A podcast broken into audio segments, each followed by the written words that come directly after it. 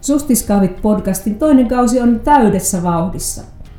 Keskustelemme ajankohtaisista asioista kahvipöydän ääressä, kuten aikaisemminkin, ja vastuullisuudestakin puhumme ihan samalla tavalla. Nostamme esiin isoja ja pieniä, mutta aina tärkeitä kysymyksiä ja etsimme niihin yhdessä vieraamme kanssa johtamisen ja vastuullisuudenkin vastauksia.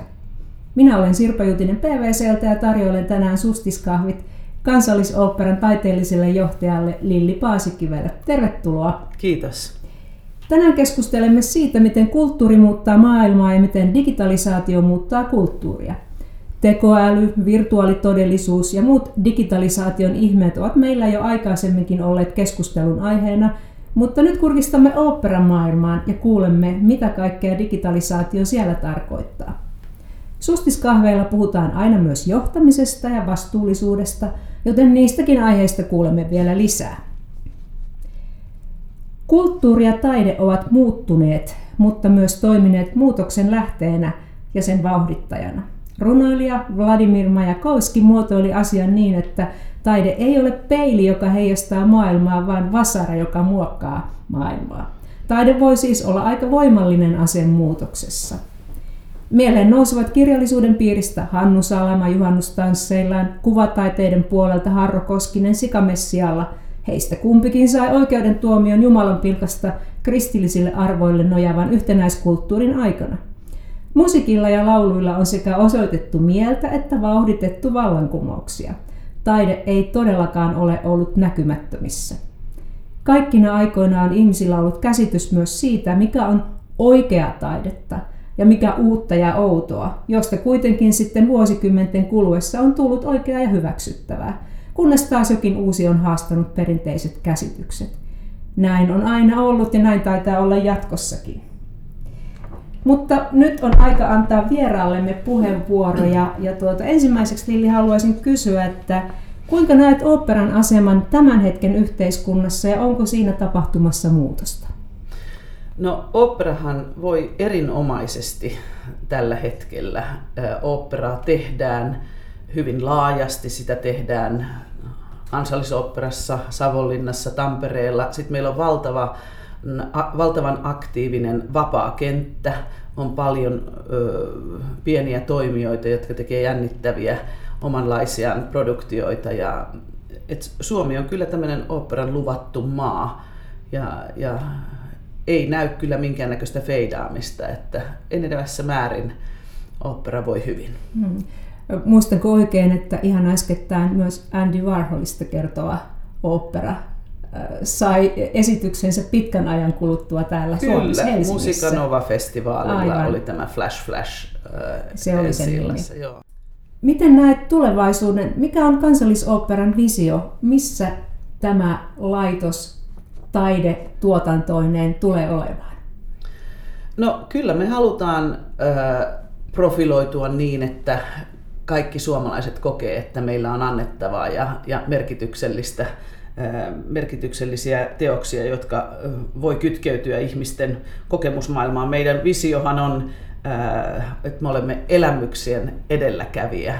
Ja tässä tapauksessa se tarkoittaa myöskin sitä, että että me itsekin kyseenalaistetaan omaa tekemistämme ja mietimme, miten me uusilla tavoilla voidaan tuoda relevantteja uusia elementtejä tähän, tähän taiteeseen. Että, että vaikka meillä on hyvin paljon ohjelmistossa teoksia, jotka on sävelletty satoja vuosia sitten, niin silti tavallaan ne ikiaikaiset aiheet koskettaa aina uusia sukupolvia ja niitä voidaan käsitellä uusien filttereiden kautta. Että, että hyvän taiteen tunnistaa siitä, että se ei ole liian, liian aikaansa sidottu, vaan siitä voi aina löytää seuraavatkin sukupolvet relevanttia merkitystä.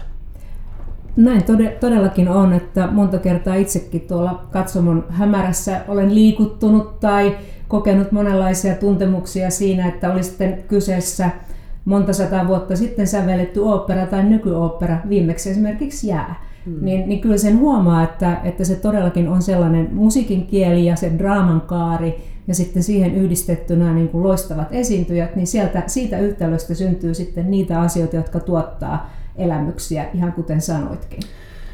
Siis äh, kuten aikaisemmin totesin, niin äh, Suomessa esitetään hyvin paljon uutta oopperaa. Suomessa sävelletään paljon oopperaa ja Suomessa äh, tulee paljon uusia kantaesityksiä, anteeksi, äh, kantaesityksiä niin ähm, on hirveän tärkeää, että jokainen sukupolvi jättää myös oopperataiteeseen ne omat tarinansa ja äh, niin kuin lisää siihen kaanoniin. Ja kyllä tämä jää on jälleen kerran yksi teos, jossa, joka mä luulen, että saa vielä pitkän elämän ja on tärkeä osa tätä suomalaisen oopperan jatkumoa. Helppo yhtyä tuohon ajatukseen ja, ja niin kuin librettohan on, on tälle Finlandia-palkitulle romanille perustuen, niin on, on todella hienosti saatu näyttämölle. Mutta ennen kuin mä innostun tämmöisestä yksittäisestä oopperasta liian paljon tässä, niin, niin tuota, kysyn nyt sitten tästä teidän uudesta vasta julkistetusta Opera Beyond-hankkeesta. Mistä siinä on kysymys ja mikä sen tavoite on? No, Opera Beyond on tietysti sitä, että me halutaan mennä beyond. Me tuossa operan kahvilassa istuttiin ja mietittiin, että mikä tämän projektin nimi voisi olla. Ja se kertoo just vähän niin kuin Buzz Lightyear, että meni kohti äärettömyyttä ja sen yli. Ja meidän tehtävämme on integroida uusimpia teknologioita ja uusia tapoja kertoa tarinoita, uusia tapoja rikastuttaa sitä elämyksellisyyttä. Mä oon ihan varma, että jos VR esimerkiksi olisi ollut Mozartilla tai Wagnerilla käytössä, niin hän olisi varmasti niitä myöskin käyttänyt. Ja tämä on pitkä projekti, joka tähtää siihen, että samalla tavalla kuin esimerkiksi pop-genressä on jo paljon, he on niin teknologisesti hyvin pitkällä ja tietysti live-esitys on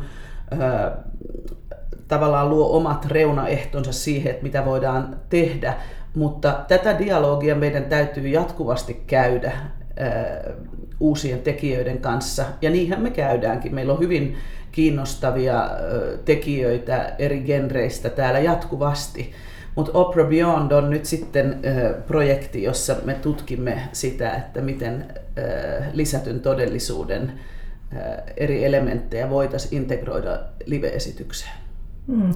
Ja puhutaan siinä tiedotteessa, joka tästä hankkeesta annettiin myös tämmöisestä immersiivisestä kokemuksesta. Kyllä upottavasta. Joo. Onko se oikein, oikein käsitetty, jolla me katsojat, kuulijat voisimme upota tämän oopperan tai mikä se on, millä nimellä sitä kutsutaankaan, niin, olla niin se osa ihan, sitä siellä sisällä. Se ei ole ihan helppo kääntää se immersiivisyys, joku varmaan sille on suomalaisenkin sanan löytänyt, mutta se, että sä olet niin kokonaisvaltaisesti siinä sisällä, että, että katsoja tai kokija ei ole enää niin kuin ns.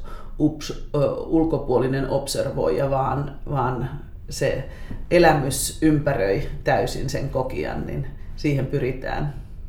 Voiko se olla esimerkiksi sitä, että, että kokee olevansa osa sitä esittäjäkuntaa ja ikään kuin siellä näyttämällä muiden mukana, jolloin kaikki tapahtuu myös minun ympärilläni, eikä niin, että mä katson täältä rajan takaa mm. sitten sinne toiselle puolelle näyttämölle. Se neljäs seinä tietysti riisutaan siitä pois ö, katsojan ja esiintyjien väliltä, mutta yksi iso ja tärkeä ö, niin kun johtotähti tässä projektissa on nyt se, että me emme määrittele sitä etukäteen, vaan me aloitetaan nyt tänä keväänä on, on avattu tämä First Session-kilpailu, jossa me kutsutaan tämän alan tekijöitä tekemään yhteistyötä Esa-Pekka Salosen ja Paula Vesalan kanssa.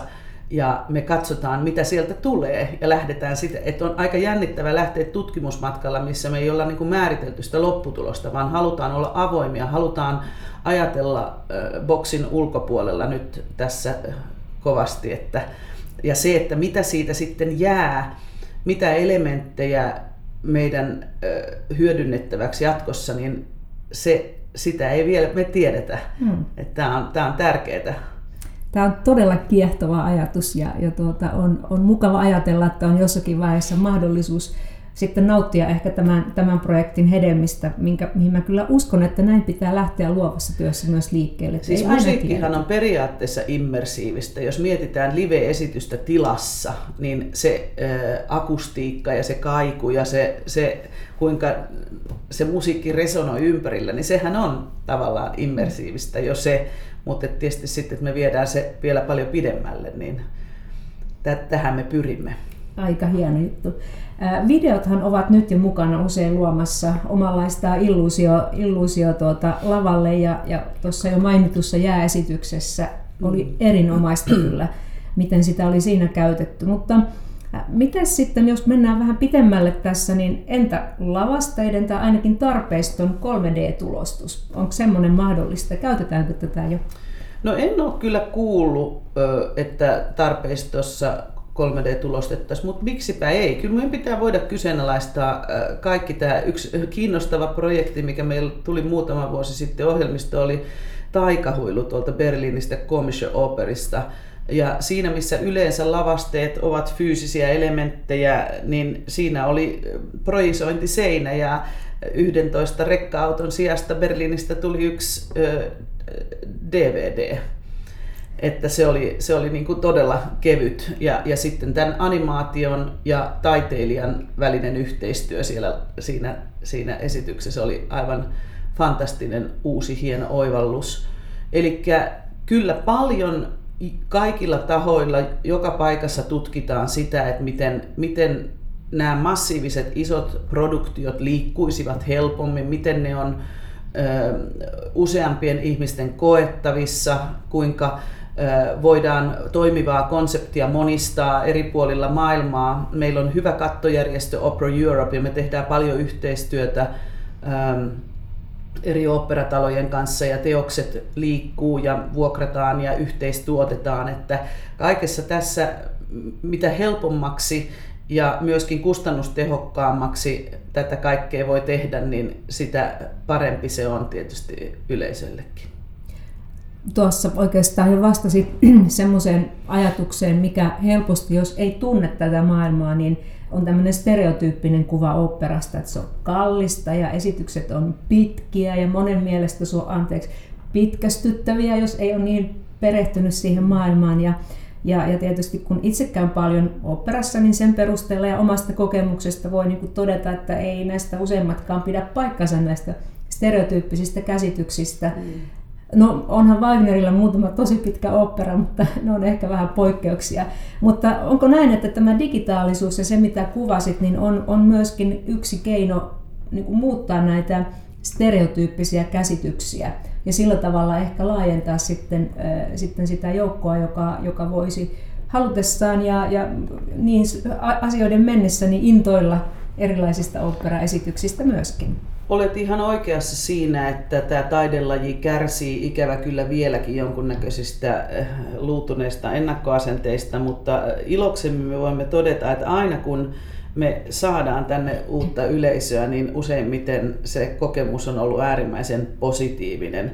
On, on kurjaa tavallaan niputtaa kaikki, että opera on sitä tai opera on tätä, kun opera voi olla ihan mitä vaan. Että sehän on niin kuin ylätason kokoava titteli samalla tavalla kuin kirjallisuus. On yhdessä ääripäässä sota ja rauha ja toisessa ääripäässä voi olla pienet kevyet novellit tai short stories, että, että operaakin löytyy joka lähtöön. Löytyy kevyttä koomista ja sitten filosofisia, filosofisia suurteoksia Wagnerilta. Että siinä mielessä niin, niin aina kun me pystytään, tai mulle on tärkeää se, että mä pystyn sanomaan eh, ensikertalaisille, että sitä ja sitä operaa kannattaa tulla katsomaan. Että tavallaan se introduction on mahdollisimman eh, myönteinen, että siinä mä koen suurta vastuuta, että ihmiset löytävät niin kuin sen, sen hyvän ensimmäisen kohtaamisen tämän taidelajin kanssa. Niin se on vähän sama kuin kun niputtaisi näytelmän näytelmätermin alle, niin kuin, mm. että se on aina sitä tätä tuota, että on todella monenlaista, monenlaista siellä tarjolla. Mutta mikä on sitten se villivisio, jonka haluaisit nyt joskus lähiaikoina toteuttaa? Nyt Opera Beyond on varmaan niin kuin pitkälti sitä, mutta, mutta tuota, mikä on se villivisio, joka sinulla on mielessä? No kyllä, meillä on paljon villejä visioita. Kyllä se on, niin kuin, se on niin kuin osa mun työtä, paitsi visioida itse, mutta myöskin käydä dialogia tekijöiden kanssa ja kartottaa sitä, mitä maailmalla tapahtuu. On tärkeää tässä omassa tehtävässäni voida navigoida navigoida niin tässä ohjelmistosuunnittelussa, että meillä on hyvin laajasti aina ohjelmistossa ihmisille sopivia produktioita.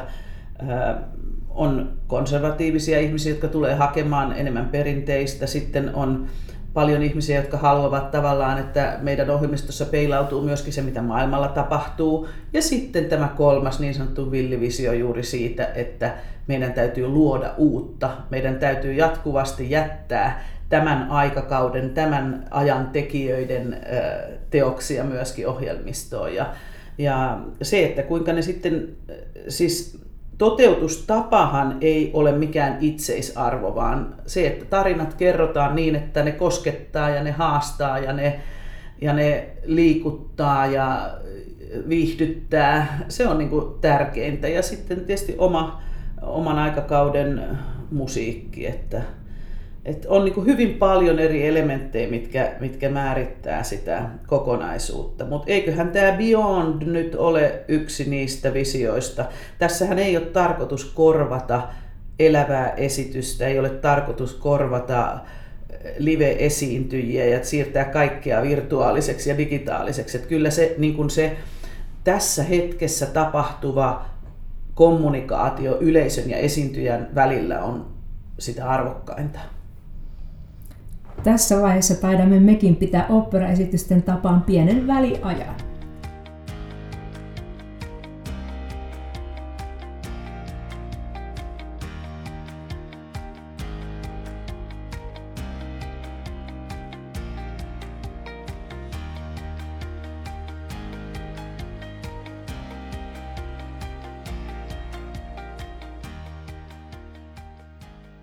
Tervetuloa takaisin Sustiskahvit podcastiin ja kuulemaan kansallisoopperan taiteellisen johtajan Lilli Paasikiven ajatuksia.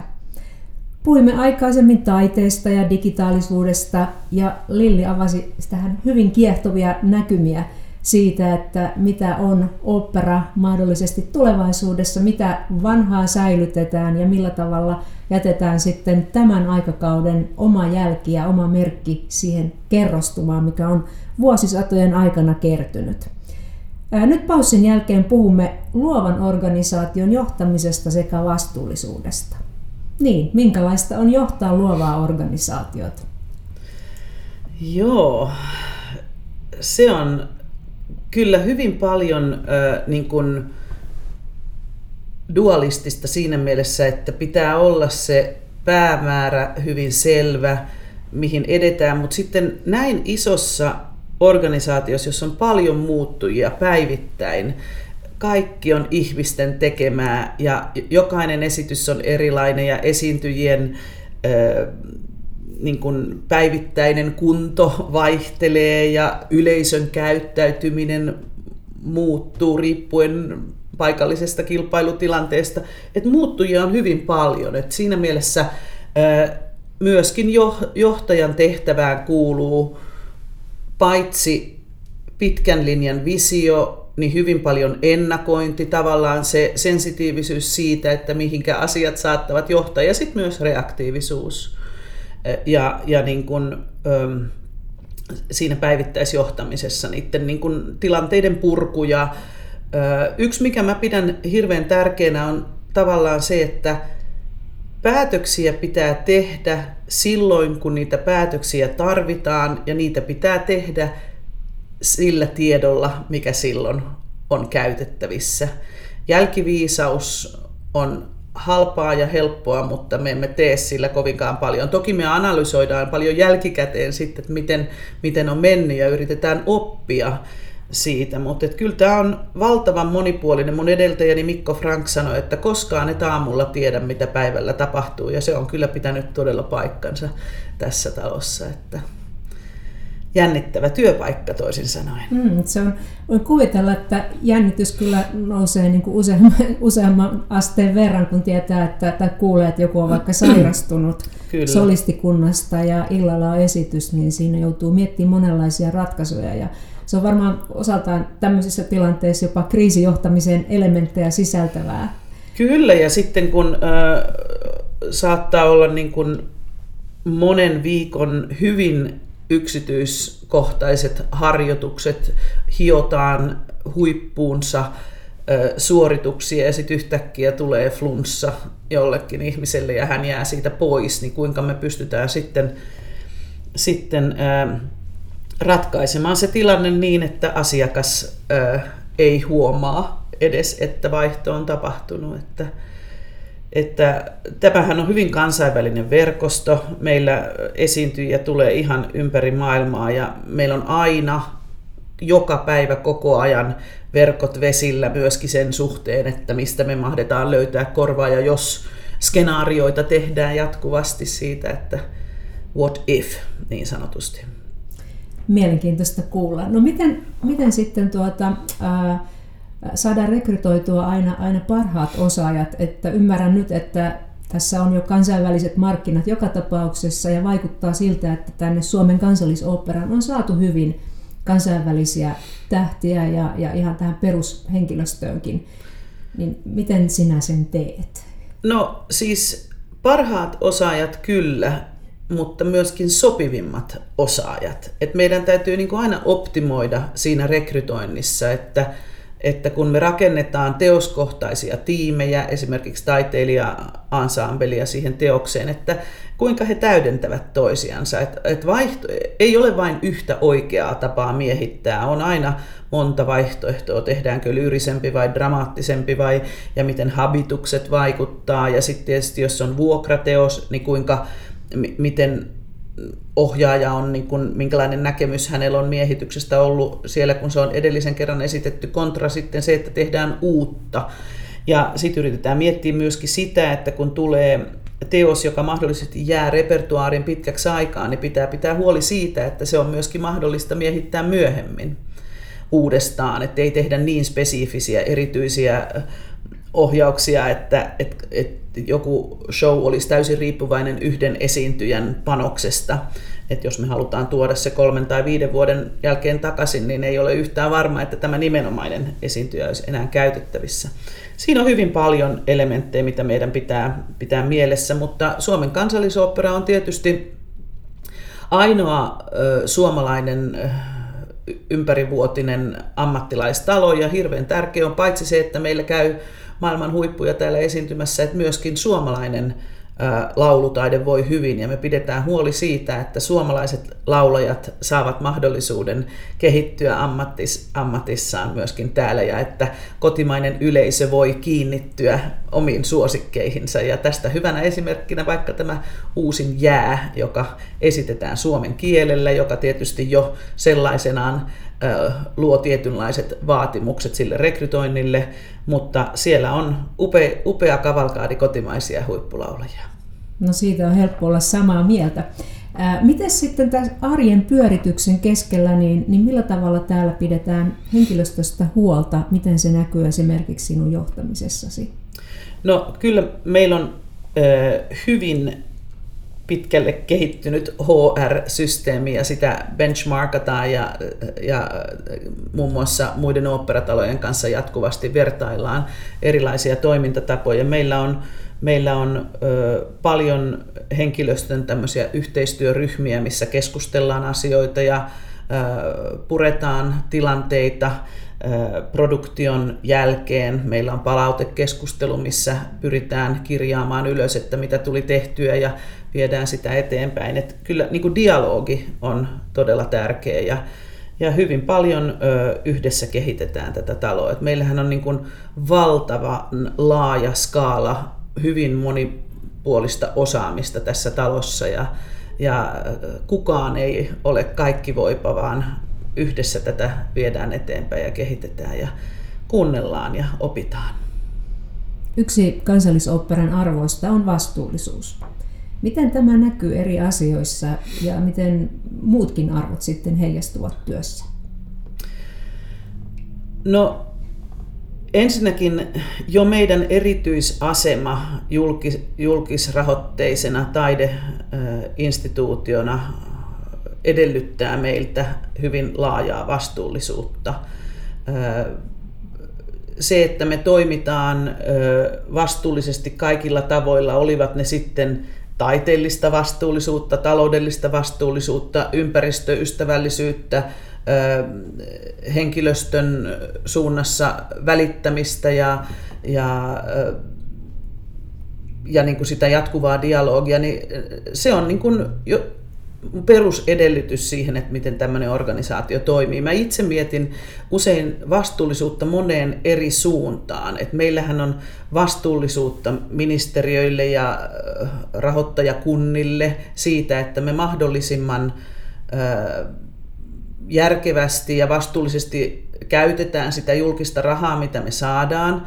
Sitten meillä on vastuullisuus yleisölle. Jokainen lippu on luottamuslause, jokainen nostettu lippu on luottamuslause meidän toiminnalle ja meidän pitää joka ilta myöskin lunastaa, lunastaa ne odotukset. Ihmisten vapaa-aika on uskomattoman arvokasta nykyään se, että valitsetko jäädä perheen kanssa kotiin vai lähdetkö hiihtolenkille pitämään omasta kunnosta huolen vai ostatko oopperalipun ja tulet sitten hoitamaan sieluasia, tämmöistä henkistä hyvinvointia, niin kaikessa siinä pitää olla myöskin vastuullinen. Se, että me viestitään oikein meidän talosta, että me kerrotaan kuinka, tätä, kuinka tämä organisaatio toimii ja että ihmiset myöskin ymmärtää, että miten kompleksi taidemuoto tämä on, että, että tuohan on vain näyteikkuna tämä, kun esirippu nousee. Ja siellä takana me työllistetään valtava määrä ihmisiä, jotka jättävät verorahansa tänne pääkaupunkiseudulle. Vastuullisuutta on myöskin se etuliite Suomen kansallisooppera ja kansallisbaletti.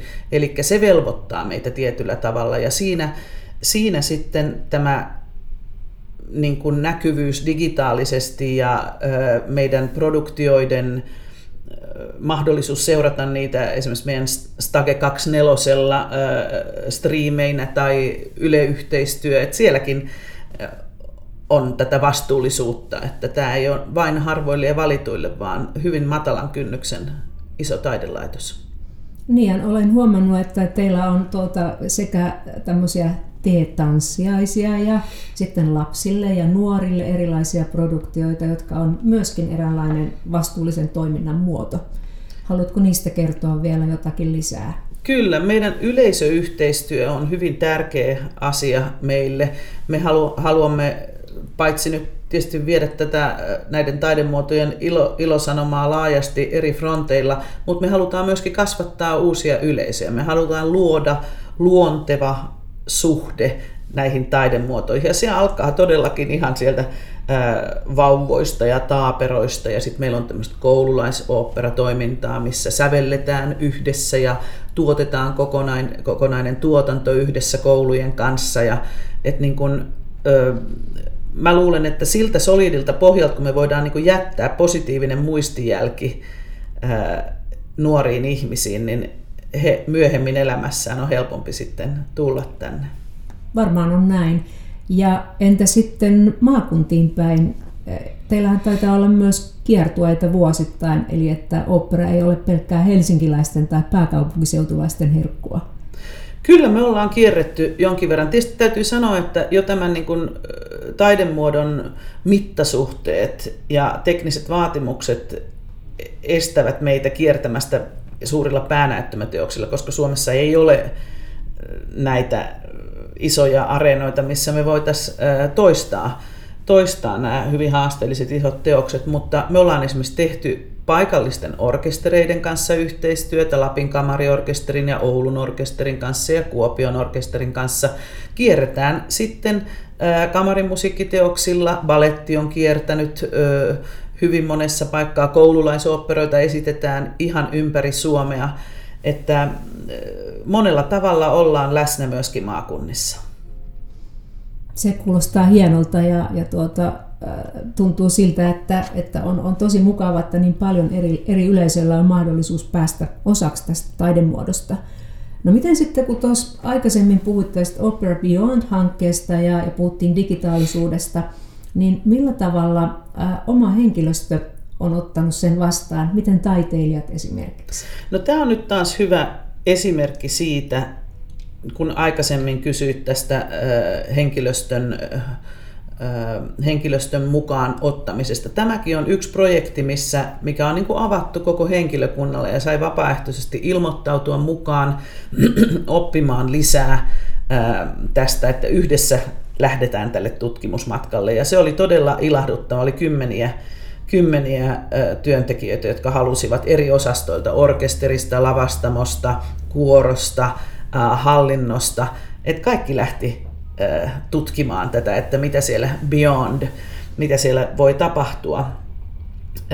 Mä uskon kyllä, että mahdollisuuksia on hyvin paljon, miten me voidaan hyödyntää hyödyntää näitä teknologioita ja lisättyä todellisuutta muun muassa suunnittelussa, sitä, kuinka toisinnetaan suunnitelmia. Nehän on valtavia investointeja sitten, kun me rakennetaan tuonne päänäyttämölle suuri tuotanto, niin siinä vaiheessa, kun siellä 30 miestä ruuvaa jo niin kuin kattorakenteita kiinni, niin ei voida enää sanoa, että hups, tämä nyt olikin vähän liian korkea tai tämä menikin vähän pieleen tai ei näytäkään siltä, kun oli tarkoitus. Ja sen takia tämä niin kuin suunnitteluvaiheen, suunnitteluvaiheessa hyödyntäminen on, on tosi tärkeä juttu. Mä oon nähnyt useammassa paikassa sitä, että sä voit esimerkiksi niin kuin VR-laseilla liikkua siellä virtuaalilavastuksessa. Tai ajatellaan vaikka laulajaa, jonka pitää hyvin nopealla aikataululla tulla tänne, niin hän saattaisi voida tutustua siihen lavastukseen virtuaalisesti ennen kuin lentää paikan päälle, et cetera, et cetera. Tai kun sä ostat lippuja, niin sä voit ö, jo checkata, että minkälainen näkymä sieltä sun ostamalta paikalta on saliin tai jotain muuta vastaavaa, että taivas on rajana niin sanotusti. Tosi kiehtovaa. Ja sitten mä kysyisin vielä sulta vähän henkilökohtaisemman kysymyksen, eli mistä itse saat inspiraatiota, voimaa ja tukea? No mähän toimin laulajana vuosikymmeniä ennen, ennen kuin mä vaihdoin sitten näihin hallinnollisiin tehtäviin. Toki laulan vieläkin itse ja kyllä niin kuin siitä musiikista ja, ja laulamisesta saan ehdottomasti voimaa, mutta sitten on myöskin hirveän tärkeä irrottautua täältä, täältä Vortexin ytimestä välillä ja mulle puutarhan hoito ja vanhan pappilan remontointi on ollut semmoisia ihania pakotapoja tästä, tästä aika hektisestä ympäristöstä. Ja tietysti perhe ja koti ja TV-sohva ja niin edespäin. Kuntoilu, kaikki ne. Eli että Lilli Paasikivikin välillä sohvaperunana Joo, kyllä. Kyllä, se on kiva välillä aivan, aivan tota, muita asioita miettiä. Me ollaan mieheni kanssa innokkaita tanskalaisten TV-draamojen katsojia, että se on hieno katsoa, kuinka upea käsikirjoituskoulukunta siellä Tanskassa on, että meillä on siitä opittavaa. Hienoa. Tällä kertaa sustiskahvit juotiin kansallisoopperan taiteellisen johtajan Lilli Paasikiven kanssa. Puhuimme taiteen, erityisesti oopperan digitalisaatiosta, siis hyvin ajassa kiinni olevasta aiheesta. Minä olen Sirpa Juutinen PVCltä ja palaan taas pian uudella podcast-jaksolla. Nyt on aika sanoa kiitos keskustelusta ja ajatuksistasi Lilli Paasikivi ja hyvää ja menestyksellistä vuotta 2019. Kiitos paljon ja tervetuloa oopperaan.